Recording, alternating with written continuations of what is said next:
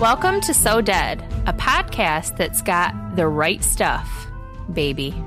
See what I did there? You got the right stuff, baby.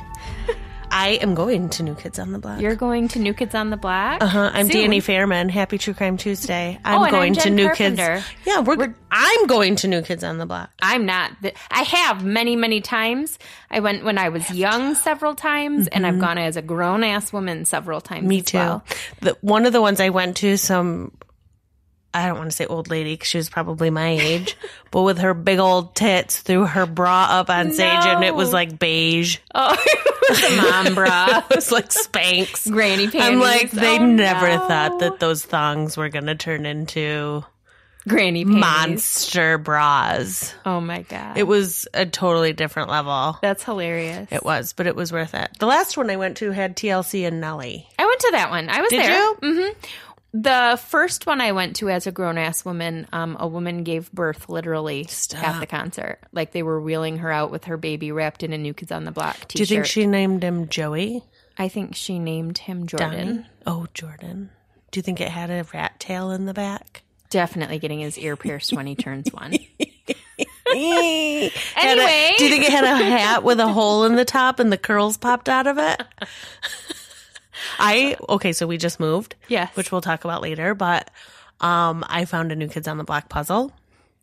While you were packing, Uh-huh. I and I put it on my shelf like I have it on display. So Yeah. I totally planned to put it together Yeah. with my child. for sure. We're weird. All right. Anyway, Well, So yeah, happy True Crime Tuesday. and happy Taco Tuesday, Deadheads. So it's been a while since we've had a guest on the show. So today we've got a good one. Yes. Today we're going to be talking to local true crime author Rod Sadler, who just finished his third book about true crime in mid Michigan. But before we talk to Rod about his new book, we want to tell you about the cases that inspired his first two books, To Hell I Must Go and A Slayer Waits. So I'm going to talk about Rod's first book, To Hell I Must Go, which was released in 2015 and is available on Amazon. Um, you can also find information on Rod's website, which is rodsadler.com. Right? Yep. Okay. Um, this is probably one of my very favorite local true crime stories, and definitely my favorite local ghost story. Um, to Hell I Must Go is the true story of the 1897 murder of Mariah Haney in Williamston, Michigan, which is a small town about 20 miles south of Lansing. Alfred Haney was born on Christmas Day, 1860, to John and Mariah Haney. His father was a farmer and a Civil War veteran. He grew up poor, worked on the farm, and as an adult, he relied on odd jobs and the kindness of others to get by. On July 28, 1894, at the age of 33, he married Martha Pierce, a That's young old for back then. That is old for back then. Anyway, sorry. Yeah, so he married Martha Pierce, who was a young divorcee and mother who was seven years his junior. That's still a little old for her. She was mm-hmm. what, 26? Yeah, but she was a divorcee, so she, She had had already been married once. But you didn't get divorced then. she did. She did, but She she, did. did. a lot of things you weren't supposed to do. Mm-hmm.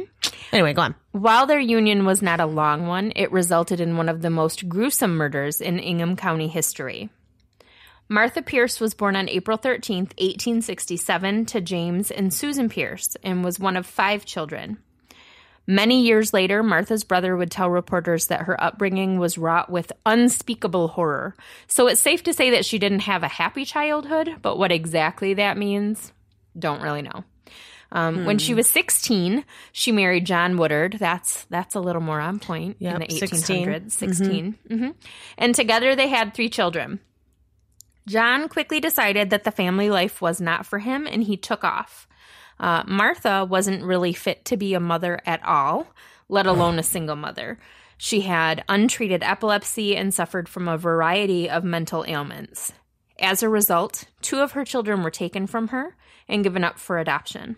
That's sad. Her youngest child, a boy, suffered a fate a bit more mysterious. One day, Martha announced that she was taking the boy, about a year and a half old at the time, on the train to Lansing. A few months later, she turned back up in Williamston, child free, and refused to tell anybody where the baby was. So backing up real quick. Mm-hmm. There was a train from Williamston to Lansing. Those train tracks out in Williamston at the site of the Haney home are those have been there forever. But yeah, there was a train stop right there, right near where their house was. Anyway, Yep. go on. Yeah, she probably killed the kid. Well, um, many people, including members of her own family, actually did believe that she had done something awful to the baby. Um, so, married at 16, three kids by what, probably 20, um, loses the husband, loses the kids, and by 1894, just 10 years after her first marriage, she's married again, this time to Alfie Haney. Alfie. Alfie, Alfred, Alfie. I like by Alfie. Martha was a delicate, dark haired beauty with wild brown eyes, said to be as wide as saucers, who weighed maybe 90 pounds, soaking wet. So she was just this little dark waif of a woman with big brown eyes. But gorgeous. Gorgeous. Um, Alfie and Martha moved into a small clapboard shack near downtown Williamston. They brought Alfie's ailing 70 year old mother, a widow by this point, to live with them. 70 was old back 70 then. was, yeah. Um, They all old. they were. They were an They're old living- household. They were too grown for the drama that then ensued. Um, this did not set well with Martha, bringing Alfie's mother into the home. Which, I mean, who among us honestly wants to live with their mother-in-law? Listen, my mother in law listens to the podcast. Nancy, I'd love it if you lived with us. Hi, Nancy. I don't think Nancy would. Love I don't think she'd love you. to live with me, though, and that's all right. Yeah, We all have different lives. we all have our own lives when we're grown. We're not supposed to go backwards and live together. Mm-hmm. That's right. But I have lived with my parents okay, while I was married. So Okay. Dave has Dave has lived with his lived with in-laws. his in laws. How was that, Dave? He is pleading the fifth. my parents are incredible people who also listen to the podcast. Hi, Danny's parents. But um I think they would agree that we probably shouldn't live together. Right, right. It's just a bad idea Yeah, whenever we're you can avoid it. Mhm. Right. Go on. Um. So, Mariah, uh, Martha's mother-in-law, was said to be a wicked old woman who was cruel to Martha, um, who she thought was beneath her son. she a bitch. Uh, she was beneath Alfie in bed every night. That's. Dirty. I I'm not I don't usually expect those kind of jokes from you. That was a I'm tame. kind of impressed. Everyone. Dirty Jen. Dirty Jen. That's a new podcast. the two women were known for their vicious fights, and Martha often felt like the odd man out. She always felt like Alfie and his mom were ganging up on her. This led to a lot of resentment and a lot of hostility in the Haney home. And under this duress, Martha's health and mental health issues amplified. Her seizures became more frequent. She suffered from delusions. She regularly held conversations with her mother, which would be normal, except that her mom had been dead for 10 years. Uh, So it got to the point where everyone around town knew Martha was off her rocker. And it all came to a head in April of 1897. Worried about his wife, who was deteriorating by the day, Alfie sought out the town doctor one day and scheduled Martha an appointment. When he arrived home from work that night, he told Martha that he'd made her an appointment to visit the doctor follow the following morning. Martha was livid. Um, not only was she insulted by the implication that something was wrong with her, but she knew they couldn't afford to miss out on the day's wages they would lose if Alfie took off work to take her to the doctor. She and Alfie got into a huge fight that night, but he stood his ground, and so she slept on the living room floor that night in protest. Which, no thanks. yeah, it's April, so it's probably still chilly, mm-hmm. especially at night. You live in a clapboard shack by the railroad tracks, and that's a song. Clapboard shack by the railroad tracks. Is it really a song No, or are you making that up? We should make it one, okay. or like one of those little hand clap. I feel like I need a banjo. Right. So the following morning, Alfie found Martha in the kitchen making breakfast and in a better mood than he'd seen her in in weeks.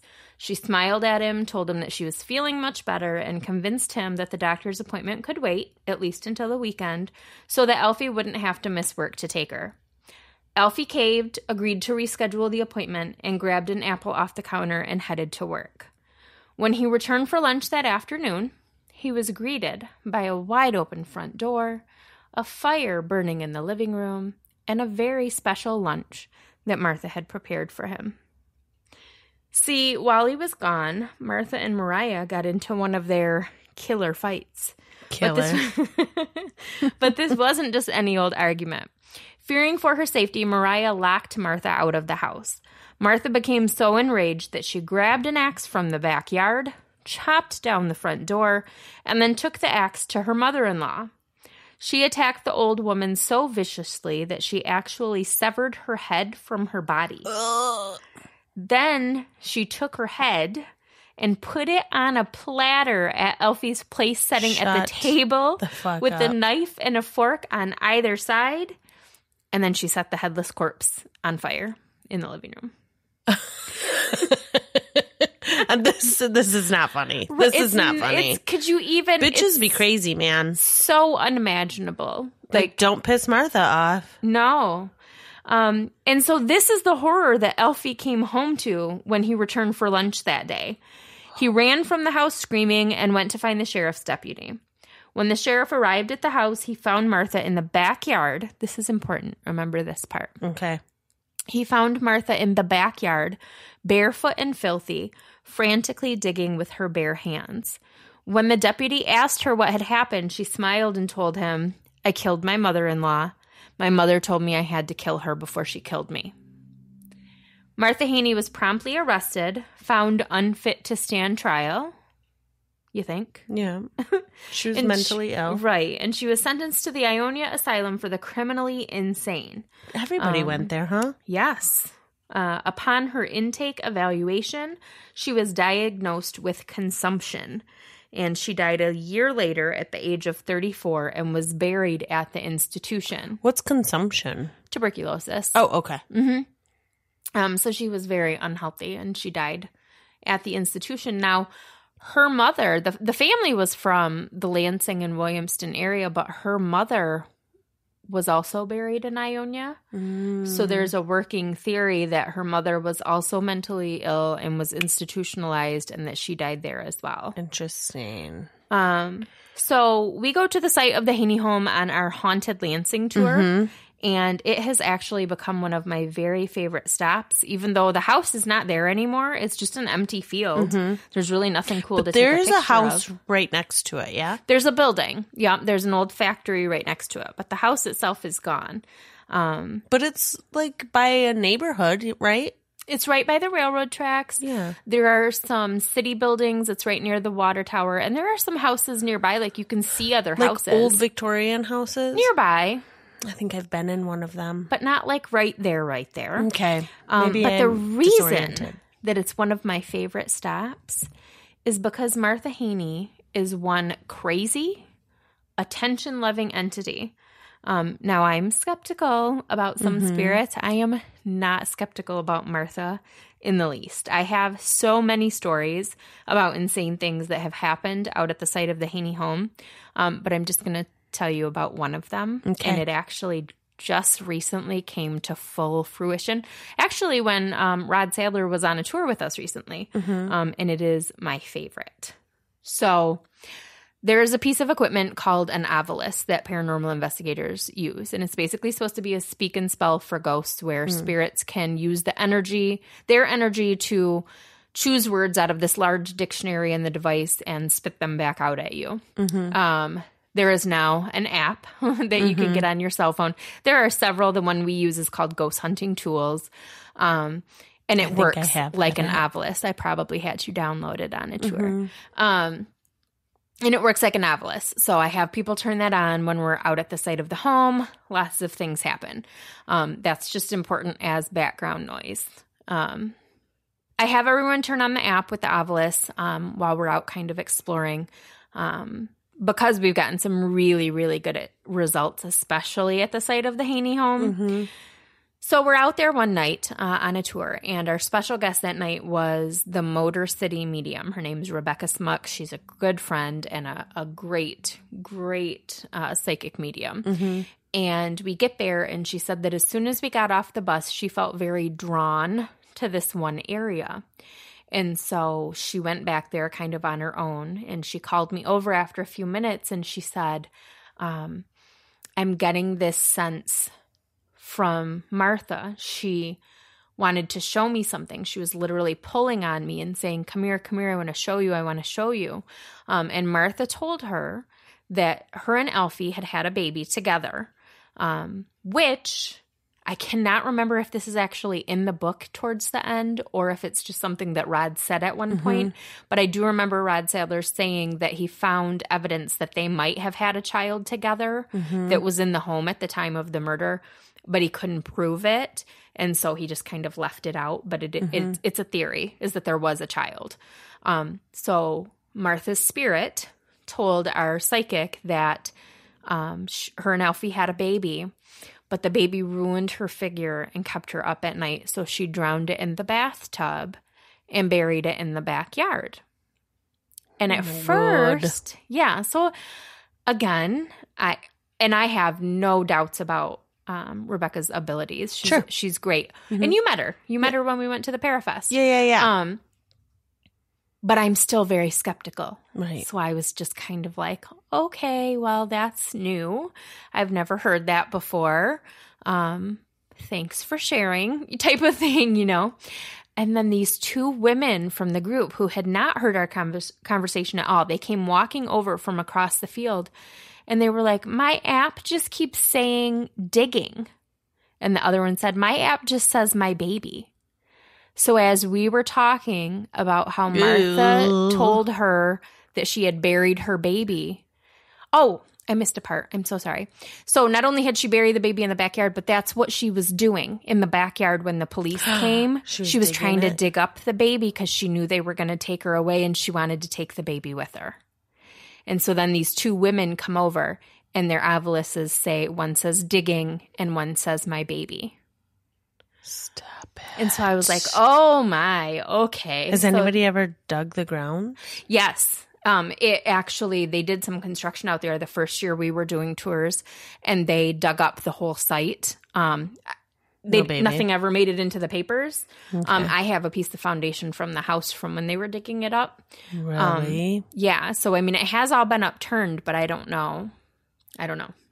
Goo. I don't know if I could have that. Like, a- I know. I keep it with my copy of the book um, That's in my little creepy display that I have. So, cut to our most recent tour Mm-hmm. um, that we took Rod on. This was back in April. Um, it was a tour actually designated specifically to Martha's story. It was called Mar- Mad Martha's Massacre. yeah, yeah. I missed that one. We I'm went so axe sad. throwing. We went to the site of the murder. We had Rod with us. He signed books. It was great. Um, he was there, and Kat Ryan was there, who's a good friend and a psychic medium, and she has a very personal connection to Martha, which is a whole story in and of itself. Um, and I was telling them about this experience with Rebecca, um, and her saying the thing about you know the baby and the weird things that popped up on the Ovilus, and Kat said, um, you know, that's really strange because I, um, when we went there the first time, do you remember I was just drawn to this one spot and I just felt very stuck in this one place and I didn't know why and I wasn't sure the reason. She said, well, um, you know, I, I was doing a, I can't remember if she said she was doing a cleansing of a home, but she was doing something at a home where there was some activity, some, some bad energy going on. And as she was doing the walkthrough of the house, it was a, like an in-home daycare. She got stuck in this spot in the living room and she was just kind of frozen there. And she said, What happened here? Something happened here. I'm just kind of, you know, frozen in place essentially. Um, and the woman said that she had had one of the daycare babies actually um, passed away Oh, from SIDS in its sleep and she had moved it to the living room floor. Um, she said, So I was stuck in place where a baby had died. And then here at the site of the Haney Mm-hmm. home, I was stuck in a place, and now you're telling me that there's a baby buried here. Um, and so it was really strange. And, you know, Rod weird. was just like, that's a whole like full circle strange thing happening. right. Um, so then two weeks later, we had another tour and we went out to the same spot. And I tell everyone as we're getting off the bus, turn on your app, turn on the Ovilus, see what you get. I have not told them this story yet. I have not said anything. I haven't even told the story about Martha's murdering her mother in law yet. I Right. haven't told them what happened. And um, this woman gets off the bus and she turns her app towards me and it said, Cold Baby. Ah. And she said, Does this story involve a cold baby at all? And then several other people had my baby pop up, Oh and someone else had drowning pop up. That's and again, I haven't even told them yet the story. So, I mean, as close as we can confirm a rumor from the 1800s. Right, right. To me, I mean, it was just crazy. It's one of the craziest it makes things for a good happened. story, if anything. It's a good story either way. Um, Mm-hmm. but we've had two separate psychics. One that um, first was told by Martha the story about the baby, another one that has confirmed it, um, and then several people from three different tours of people getting results on their phone before we've even talked about the baby, about digging, my baby, cold baby, drowning. That's bananas. Isn't that crazy? And that's why Martha's my favorite ghost. She's a good one. She's crazy. She is crazy. So crazy story, crazy That's why ghost. it's so important that we talk about mental health too, hundred percent. because you don't want to be Mad Martha. you don't want to be Mad Martha. She's cool to be friends with now in the afterlife, but back in the she is, yeah, she's Entertaining. for sure my favorite. Mm-hmm. So book one, crazy piece of local history, um, crazy ghost. What can you tell me about book two? So, book two, A Slayer Waits, was released June 24th in 2017. Um, also written by Rod Sadler. Um, this You don't book- say during I our Rod say. Sadler episode. I know, right? that So- the book is by Rod Sadler. It's by him. Can you imagine if I we would have covered a different story written by somebody else? That would have been, really funny. that would have been funny. Um, that wouldn't have made us very credible, though. So, No. um, so this book chronicles the murders of husband and wife Howard and Myra Herrick. Okay. Um, so it's September 3rd, 1955, and Neely Buchanan is serving as a trustee, one to 15 years in the Jackson prison for breaking and entering. Haven't we talked about trustees before? Yeah, they're really not trustworthy. not trusty at all. No. Okay. So Buchanan has had many brushes with the law. He went away for a time to juvie for assaulting his own father. He spent some time at the boys' vocational school in Lansing that we recently talked about. Oh, Uh huh. look at that. Yeah. So as a trustee, he was the driver for a dump truck for the prison. And on this day in September, he literally just drove away. He just drove away. Just drove away. He'd, he'd had enough. That's what happens when you trust those prisoners Right? and give them keys to cars. to big fucking dump trucks. I don't know how big it would have been back then, but all I picture is like that big ass Granger truck driving down the road, I don't think And it making, was like- probably a full on dump truck, but that's still weird. right? Yeah. Anyway, so he drives from Jackson to Stockbridge. Which Stockbridge is not too far from Williamston at all. No, No. I'm not familiar with Stockbridge that much. Yeah, I should it's not be, too but I'm far not. from Williamston and Dan. It, there, the But it's a ways from. Jackson.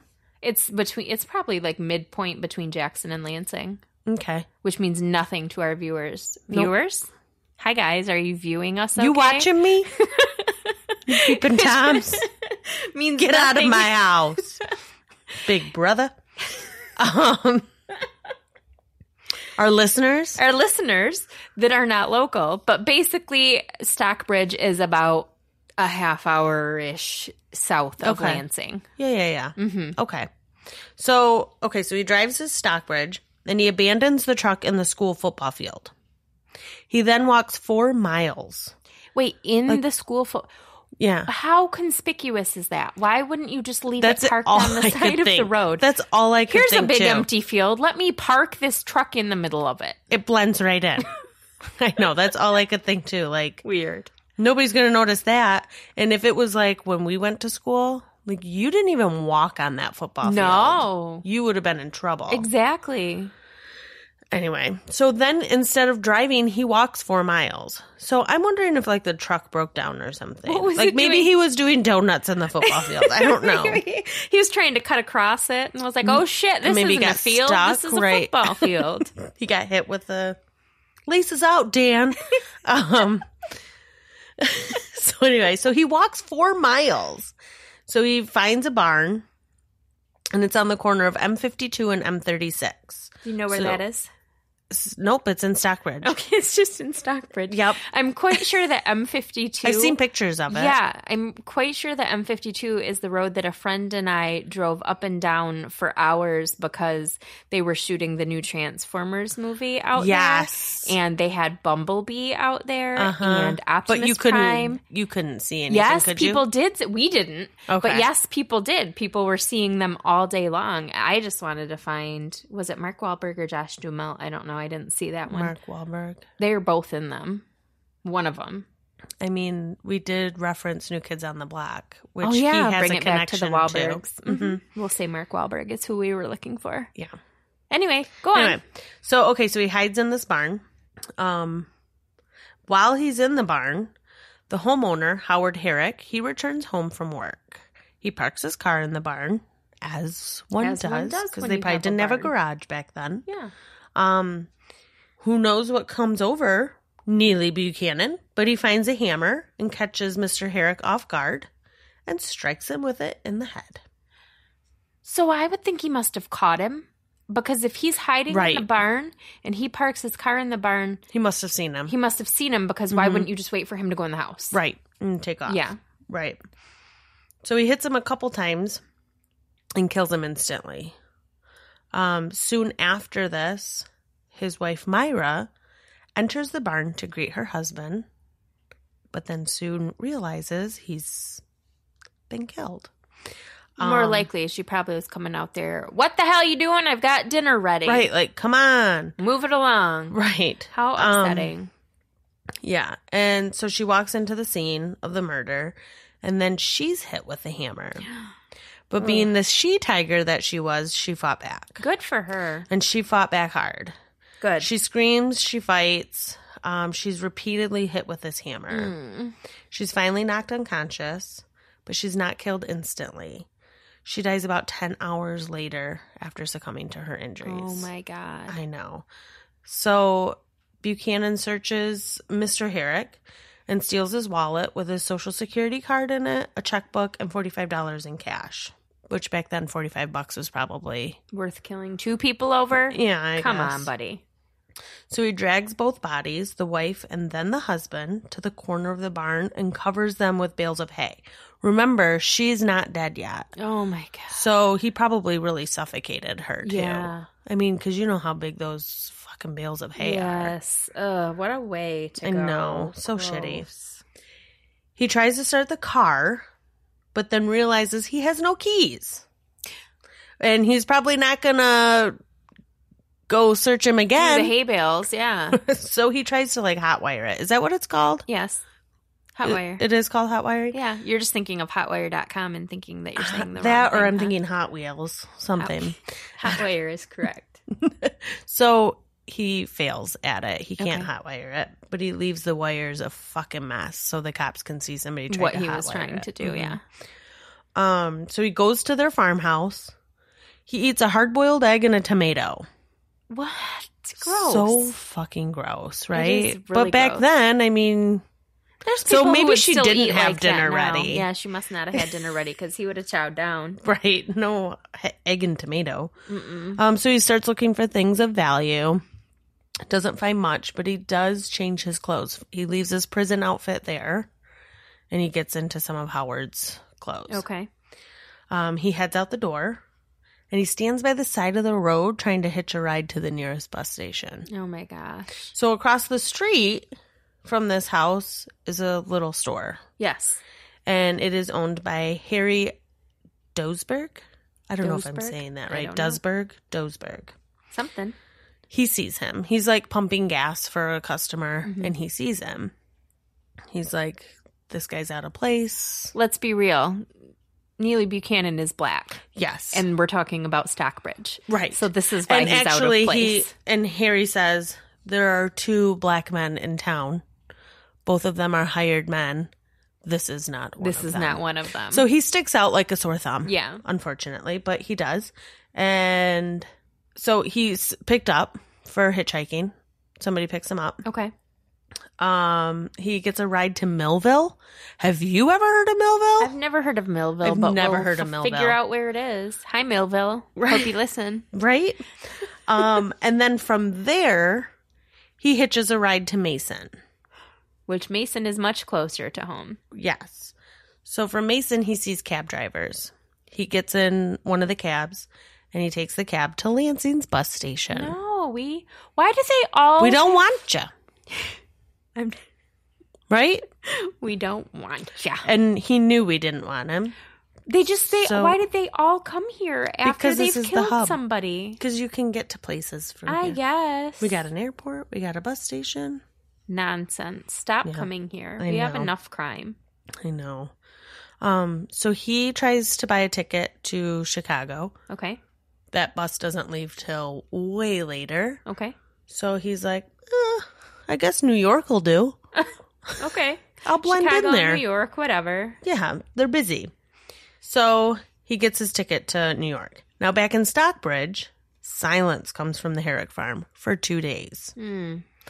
Um, their son visits the farm and finds their lifeless Ugh, bodies. That's the worst. hmm Um, the community's heartbroken and shocked. Things like this just do not happen in Stockbridge. Right. It's a small town now. Mhm. Back then, it was probably like population people. 10. Yeah. Yeah. I like that we both picked 10. 10, right? um, because you had to pick that one family with seven kids. Yes. um, And then the Herricks. so yeah, and they surely did not happen. This type of thing didn't happen in that town, and it didn't happen to the Herricks or people like them. Um, but police knew right away who the killer was.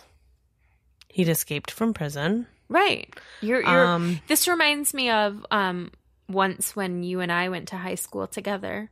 Um, once that once, once um, back in the few months that we went to high school together i one morning was planning to skip school. Mom mute this. I was planning to skip school. And um, i was waiting for my ride to come pick me up and a security guard was doing a sweep looking for delinquents exactly like me. It was literally before school even started. Like you were supposed to be walking through the door of your first hour. And so he took me to in school suspension. Oh my god! rather than acknowledge my situation and readjust my plan, I was hell bent on leaving the school that day. Did you So I- run? I yes, but not immediately. I went to in school suspension. I came up with a reason for him to let me go, which was unheard of. You weren't allowed to leave. You Right. could pee your pants. They did not care. right. I was convincing enough that I got him to let me go. Um, I can't even remember what my excuse was. And I hit that door and I could hear another security guard coming down the hall and his keys jingling. And I just fucking the janitor. booked it.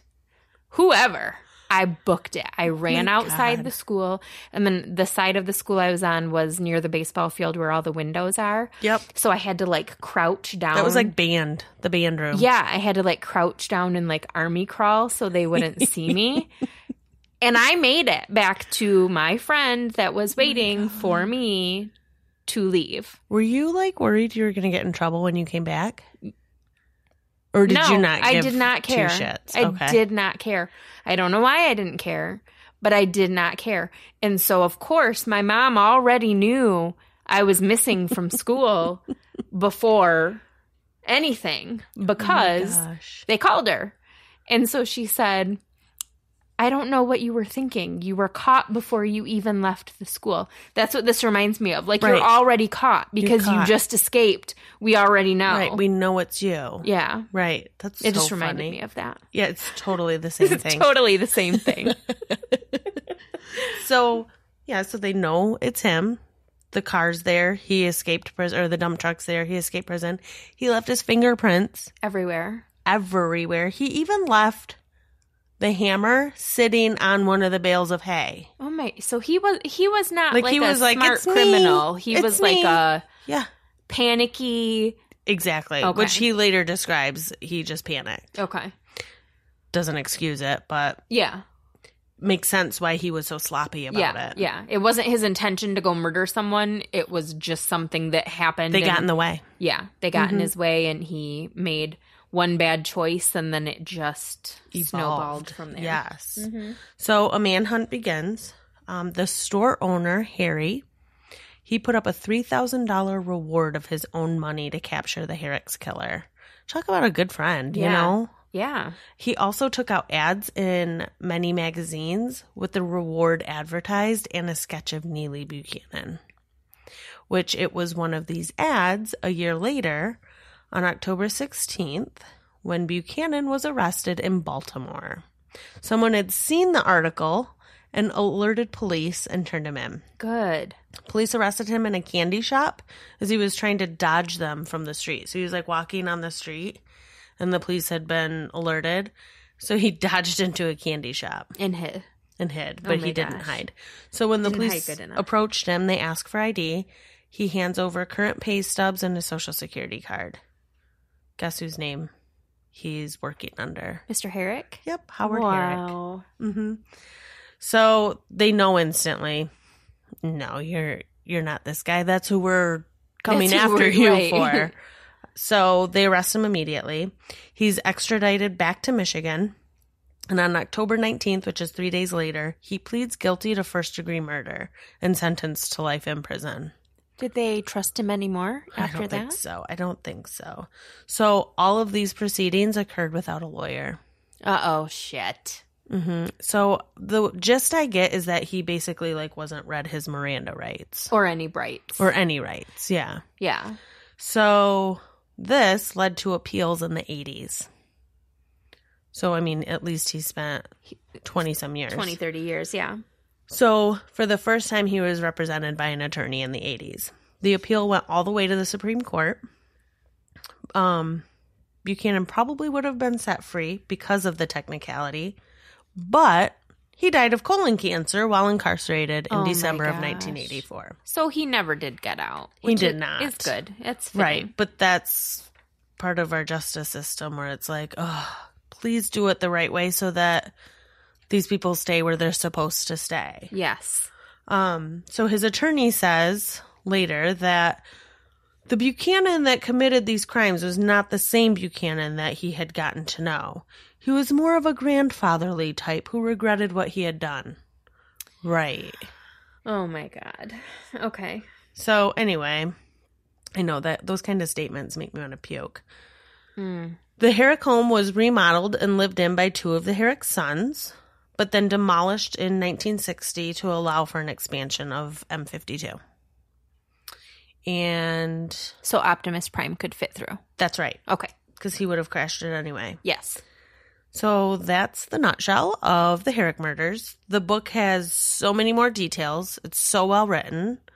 And so I'm going to stop blabbing and we can introduce our guest to today's episode. All right.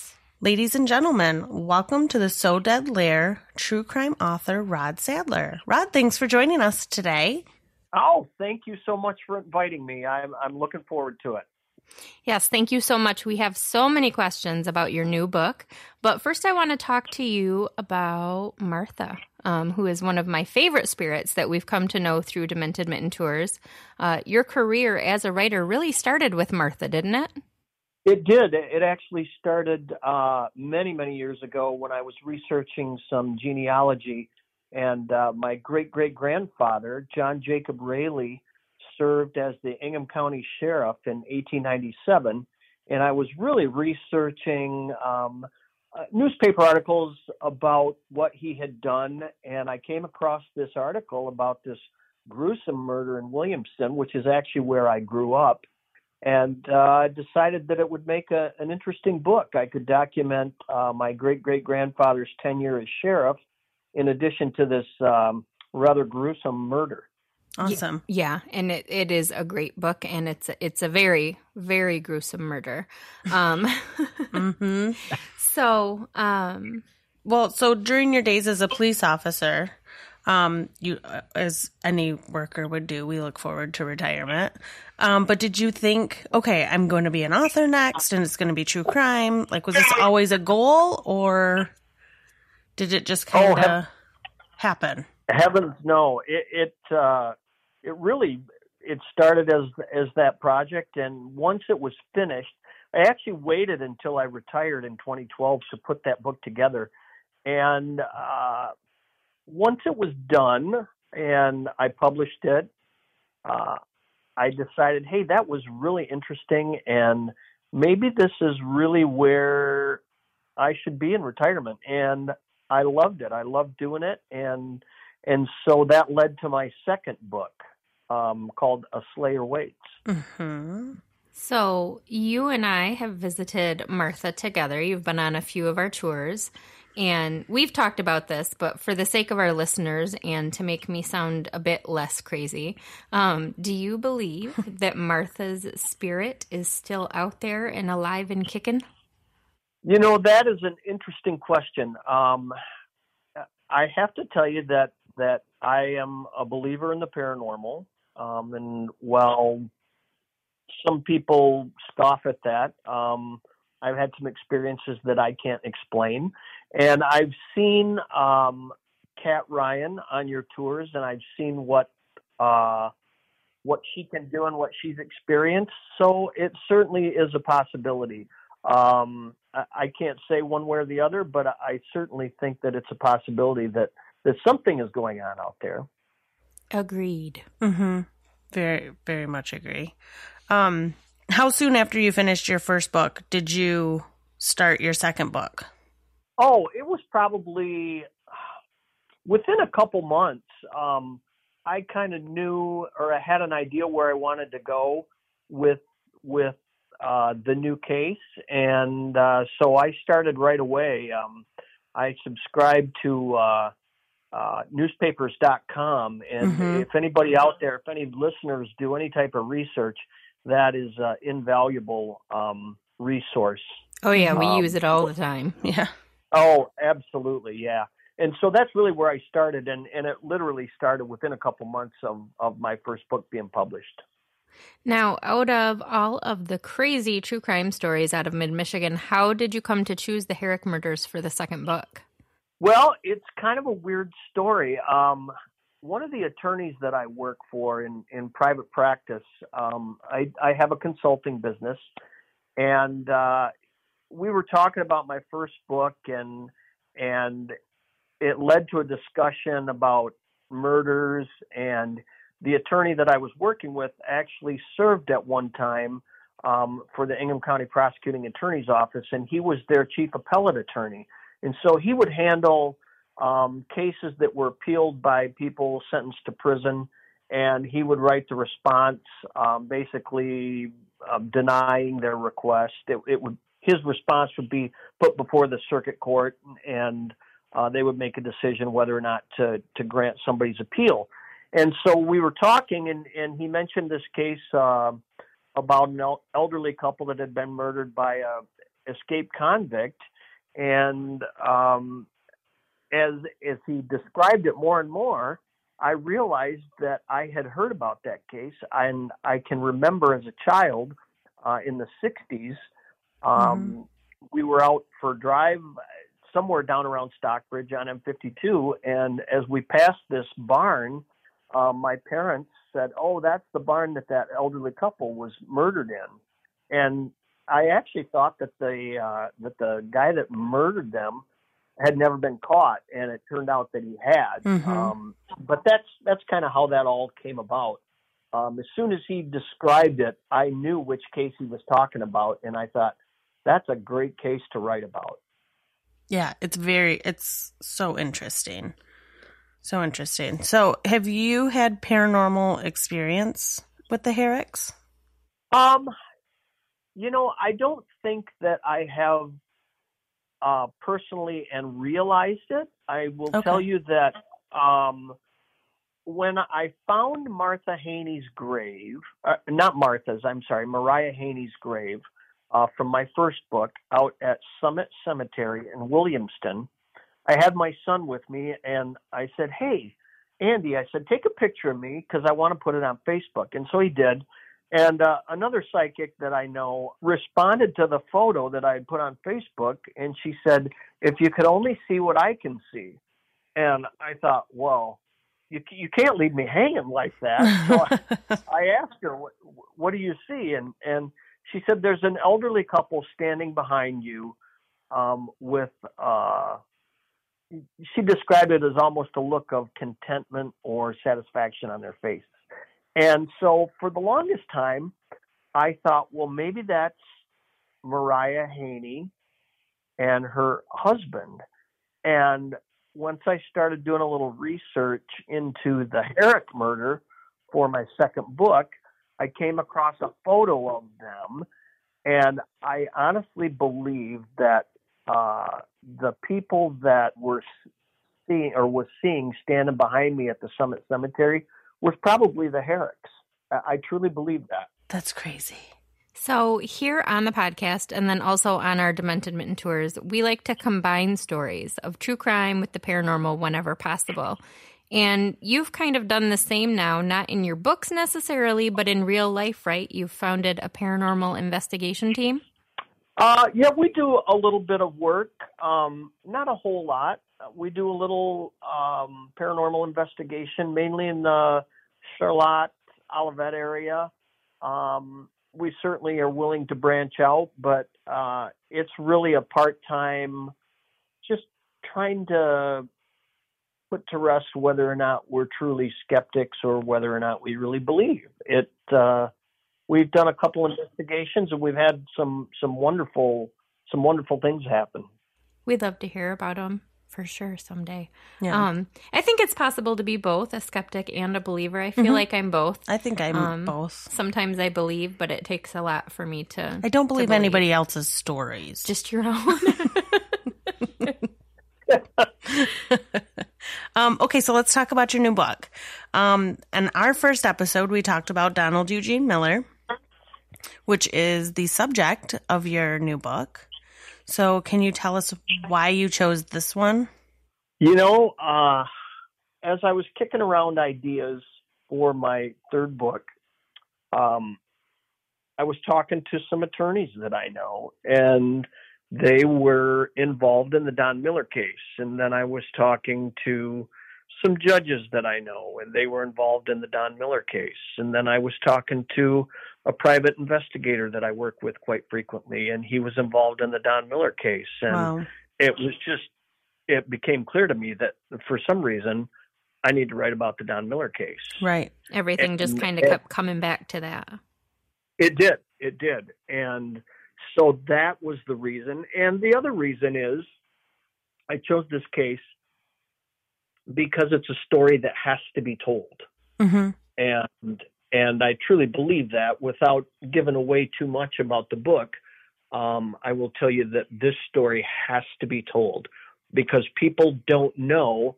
Um, he, Don Miller's been in prison for 40 years now. Yeah. Um, and people don't know who he is, and people don't realize that Don Miller is getting out of prison. Yeah, we we do. We know. realize that we've been we are keeping tabs on him. Um, so just for our listeners that maybe are newer to the podcast and haven't listened to episode one yet, without I mean we we know the story, but I don't want to you know give away anything that that is exclusive to the book. Can you tell us a little bit about um, Donald Eugene Miller? Oh, absolutely. Um, uh, and I'll share some things with you at the end here um, after I tell you about Don Miller. Um, I'm going to tell you right now, and this is the way that I start all my talks about my next book. Um, and incidentally, I, I'll I'll preface this by saying um, I have a working title for the book, although um, my publisher um, uh, asked for five other alternative titles. So it's I really, hard to come know- up with just one, and they want six of them. I know exactly, and so so I technically I don't really have a title for this book, but with that being said, um, Don Miller uh, is only in prison right now, um, not because uh, not because he's a serial killer. Right. Um, he's only in prison right now uh, for possessing a garrote or a strangulation device in his cell in 1994. Uh, Don Miller killed four women. Um, the first was his fiance, and then about 18 months later, um, a uh, young lady by the name of Marita Choquette came up missing in the Grand Ledge area. Uh, she actually, uh, it turned out, um, was taken from the Michigan State University campus where mm-hmm. she worked. Uh, two weeks after that, when her body was found that same day, another young uh, co-ed from Michigan State University by the name of Wendy Bush um, came up missing. And then uh, about a month and a half later, um, a fourth woman by the name of Christine Stewart came up missing in the East Lansing area. And while police had uh, suspected Don Miller from the start that he had killed his fiancee back uh, January 1st of 1977, her name was um, Martha Sue Young. Well, they had uh, long suspected that he was responsible for her disappearance and and really knew that she was dead, although her body hadn't been found. They couldn't prove it. They had no body.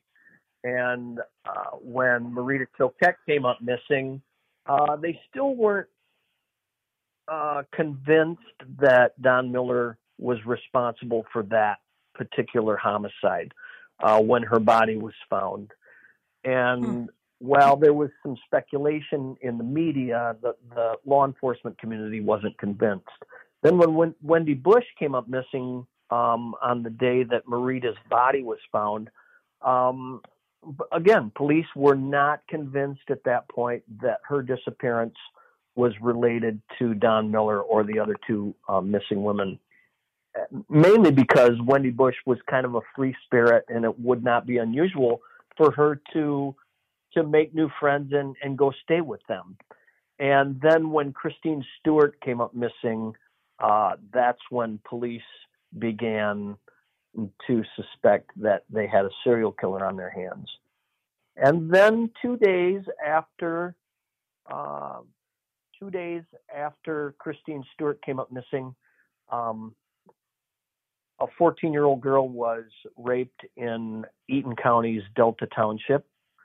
And as the sexual assault was taking place, her 13 year old brother came into the house and while Don Miller was trying to strangle the 14 year old girl, the belt that he was using um, to strangle her snapped into two pieces just as her brother came into the house. And so Don Miller turned on her brother and took him upstairs and choked him to the point or strangled him to the point where he passed out.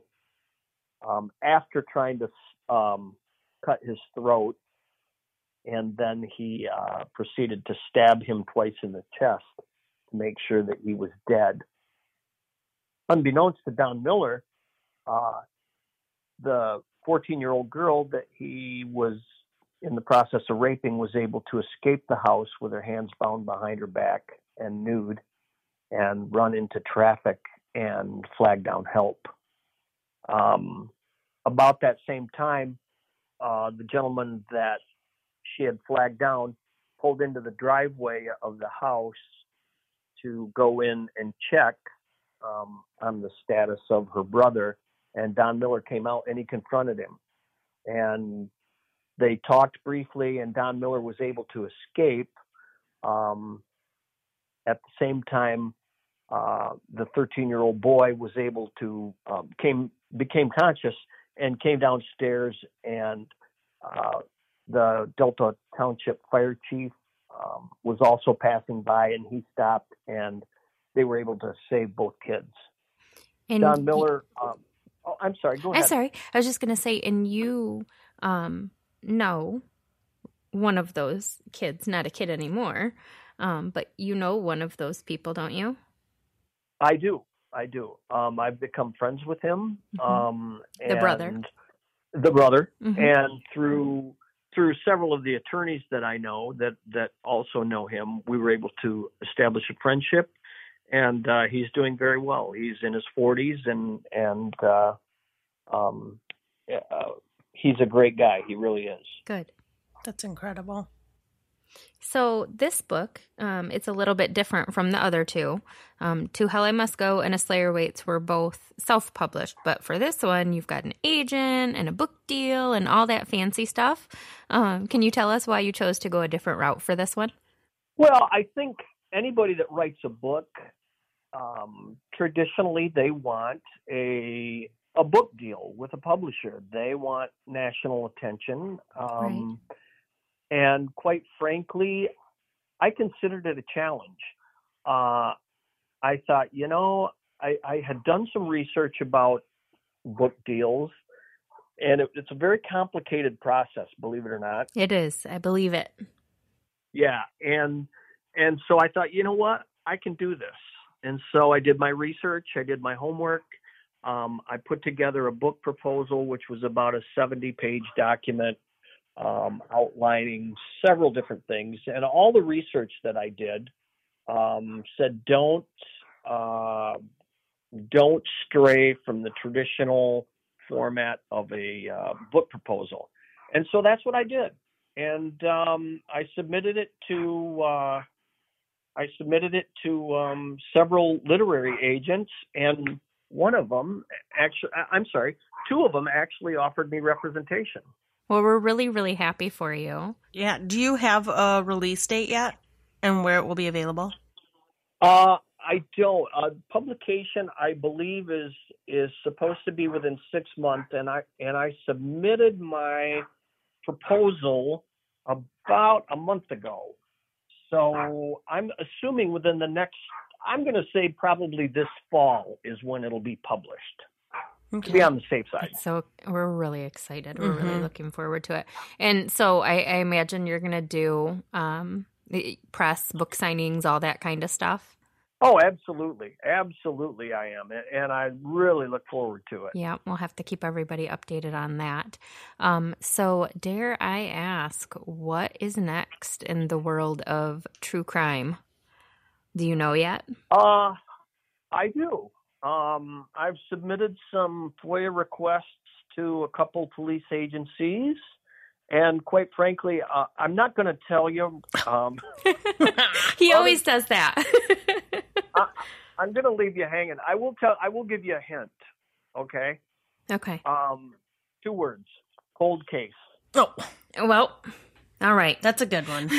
we like a good cold yeah. case. Yeah. So Rod, I met Rod. He had published um, To Hell I Must Go. He came on one of our tours and he was working on his second book. So it was the same, um, not going to tell you until it was ready to come out. And then um, this time as well. So it's been really fun to kind of watch as you've um, been working from book to book. It'll be fun to watch you with this this last one. Well, this one, ne- not last one, this next one. Yeah, the the next one, it could, it really, it could change. It depends on what um, what becomes available through my my uh, Freedom of Information Act requests to a couple police agencies. Um, if if I get the files that I'm looking for, which I suspect I will, um, then that's probably the case that I'll go with. But it it it could change. Uh, you know, it's funny when you do uh, when you do true crime books and you say, "Well, I'm going to write another one."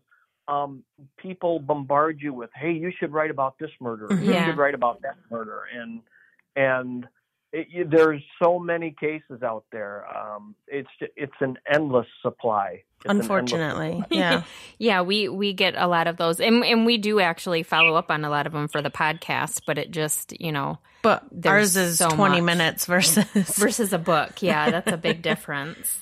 Oh, sure, sure.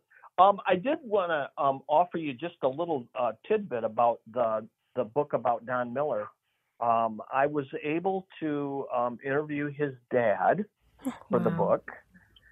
And with that being said, I was able to send Don Miller a letter. and on Easter Sunday, because I forgot to check the mail on Saturday, so Easter Sunday, I, I went out and got the mail.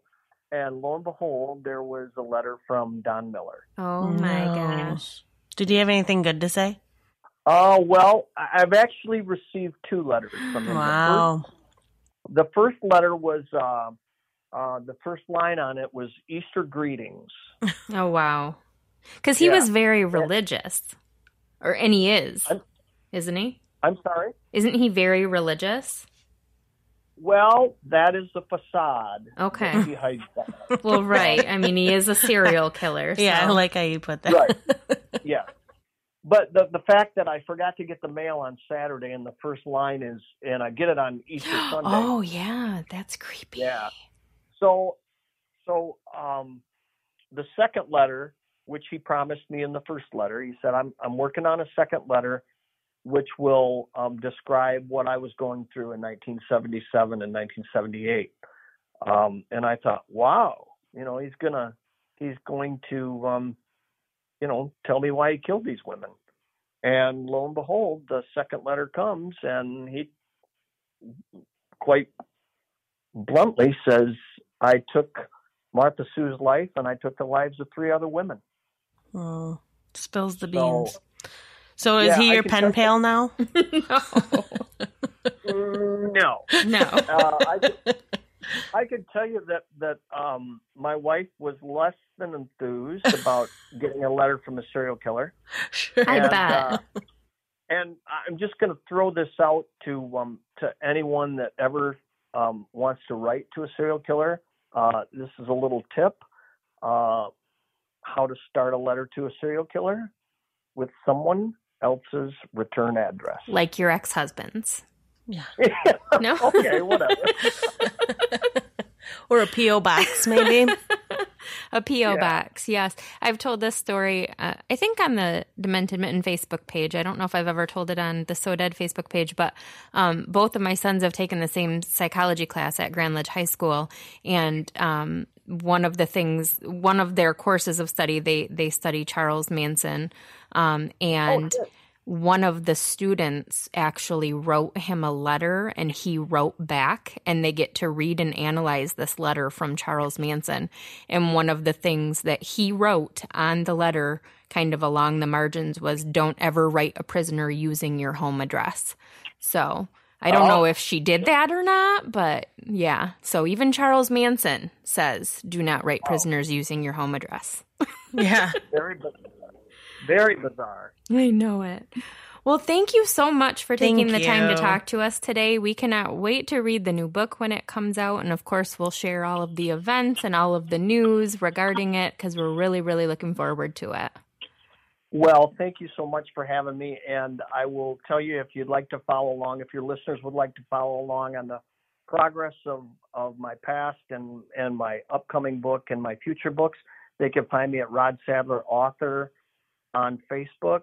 Mhm. Uh, they can find me on Instagram, and uh, my books are available on Amazon. And they can also go directly to my website, rodsadler.com, and uh, pick them up there. So, Awesome.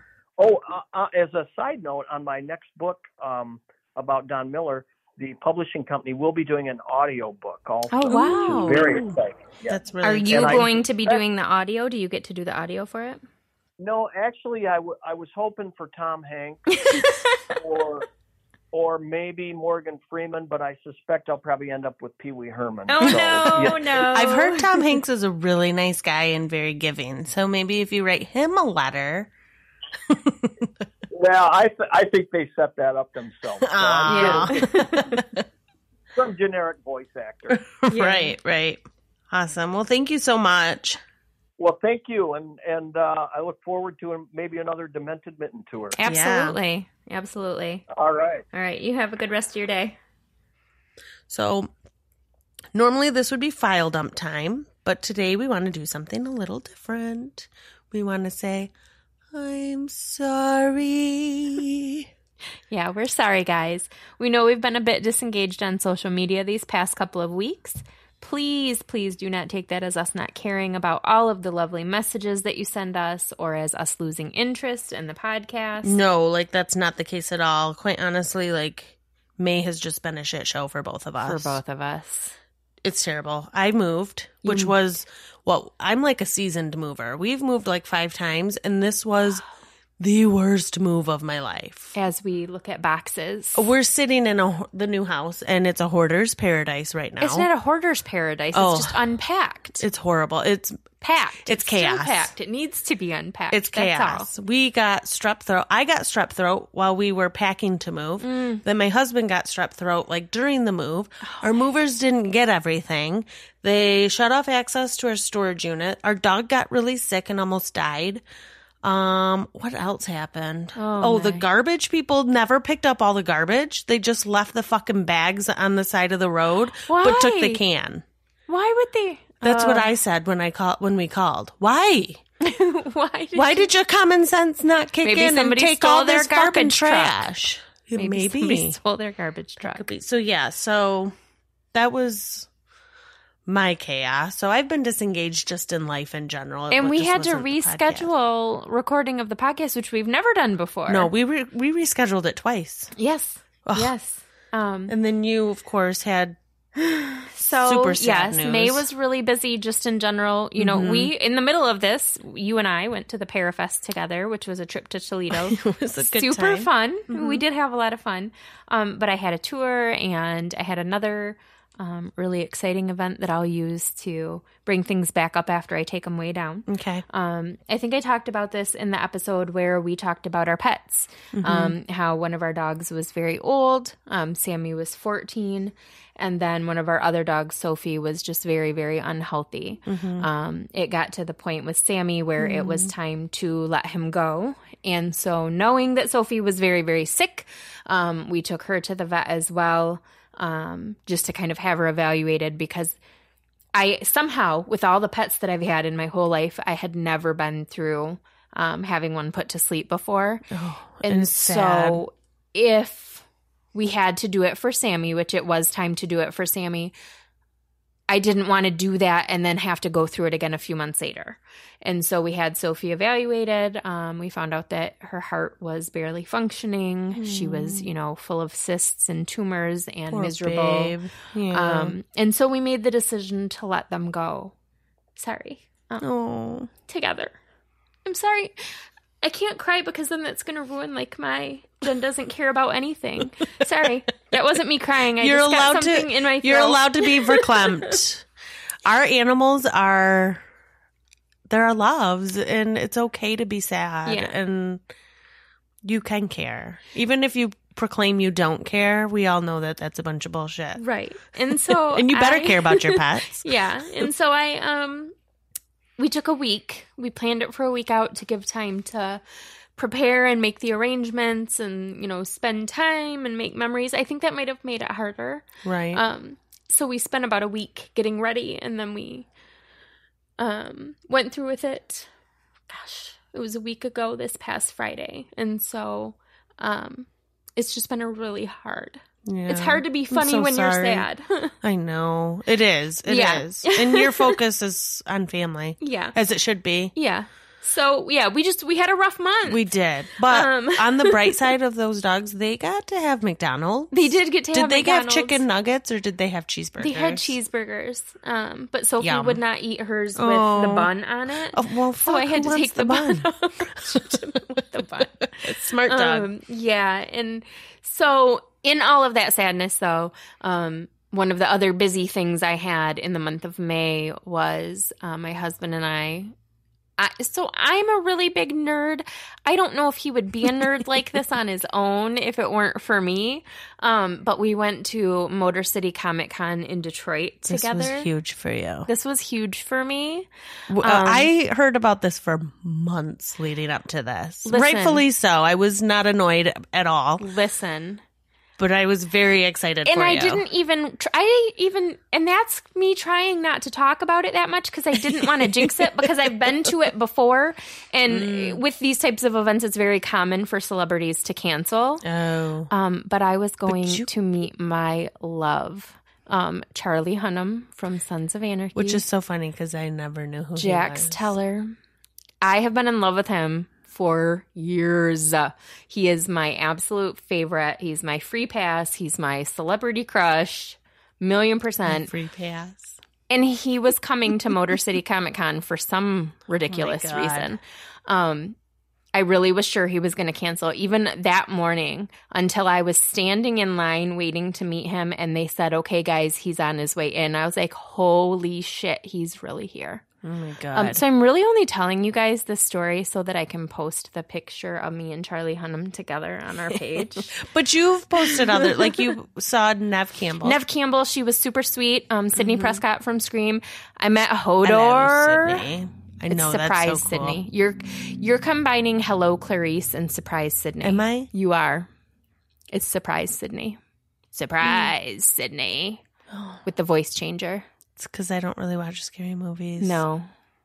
But yeah, she was super I don't know my sweet, and those are my favorite scary movies. So she was great to meet. Um, also met Theo Rossi, who played Juice on Sons of Anarchy, and he was amazing. You would love it. Anarchy. Maybe you might not. I don't know. I loved it. Um, he gave me a big, huge hug. He was great. Um, Hodor, Hodor. Hodor from Game of Thrones. He is so goddamn tall. Gigantic. I saw the- that picture and The I'm picture like, of us together. His hand is on my shoulder. not like Photoshop him No. in Game of Thrones. Like he is fucking huge. Yes. And while I was waiting in line for him, he was taking a picture with a little boy. And I was like, oh my God, put that little boy on your back like Bran Stark. You have to. And he didn't do it. And I was really. Oh, boo. Who else? I feel like I'm forgetting some. Oh God, Zack Morris from Saved by the Bell. I got my Zack picture. attack. He held his pee for me. So he was was getting ready to take a break, and I had been waiting in this line to meet him for like an hour, which, with oddly, the line was made up of probably 75% heterosexual men that were there to meet him. It was real That's weird. Interesting. Yeah. It was like a throwback to everybody's. They had like Bayside jerseys that they wanted him to sign. It was adorable. Stop. Yeah, I loved it. Um, so I had waited for like an hour in line to meet him, and I, it was getting time to like I was going to have to leave to go to my photo op with Charlie Hunnam because let's be real, all these other really exciting great Right, people, but he was end game. I'd already met him once, but this was our picture, and I wasn't missing it.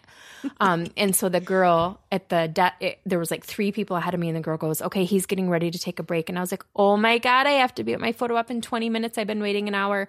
So she went over and she said something to him, and he looked over and smiled and like waved his hand, like, "Yeah, that's fine." And so they cut the line off after me. So he literally held his pee for me, like. I don't know if you can do better in life than to have Zack Morris hold his pee for you so you don't miss your photo op with Jax. Teller. Like so there's nice. nothing I there nothing You'll better be will ever happen in my life. Forever. Zack attack. so anyways, that was my little bit of good now that I That's a lot of good. ruined my makeup. Um yeah, so it's a new month. We're pulling it together. We're working on some really exciting things for you guys. yeah. Um, we've reached our first Patreon goal. So we are now in the planning phase for our first live event. Oh my gosh, I'm so excited. So we're shooting for sometime this summer, but um we'll let you know as soon as details are available. The event will be open to everyone, but the patrons will have first dibs on tickets. Yes. I'm so excited for I know, this. me I'm so excited for I it. am too. I just hope people come and we're not talking to walls. Our moms will come, Our moms will come. probably our dads. Yes. Okay. So we're also working on bonus content for our Patreon subscribers, which we're really, really geeked about that. And we've got some super top secret projects that we can't talk about yet, but just know you're going to love them. And so are we, and we can't wait. So I guess the moral of this story is even when we're not super active and visible, we're always working on something behind the scenes. We love you guys and we're so grateful for you all. And now it's our time of the month. No, it, it's not our time of the month. It's not your time of the month. It's not my time It's of the month. our time of the month. time for us to thank all of the fans who have left us reviews on Facebook or Apple Podcasts in the past month. Yay!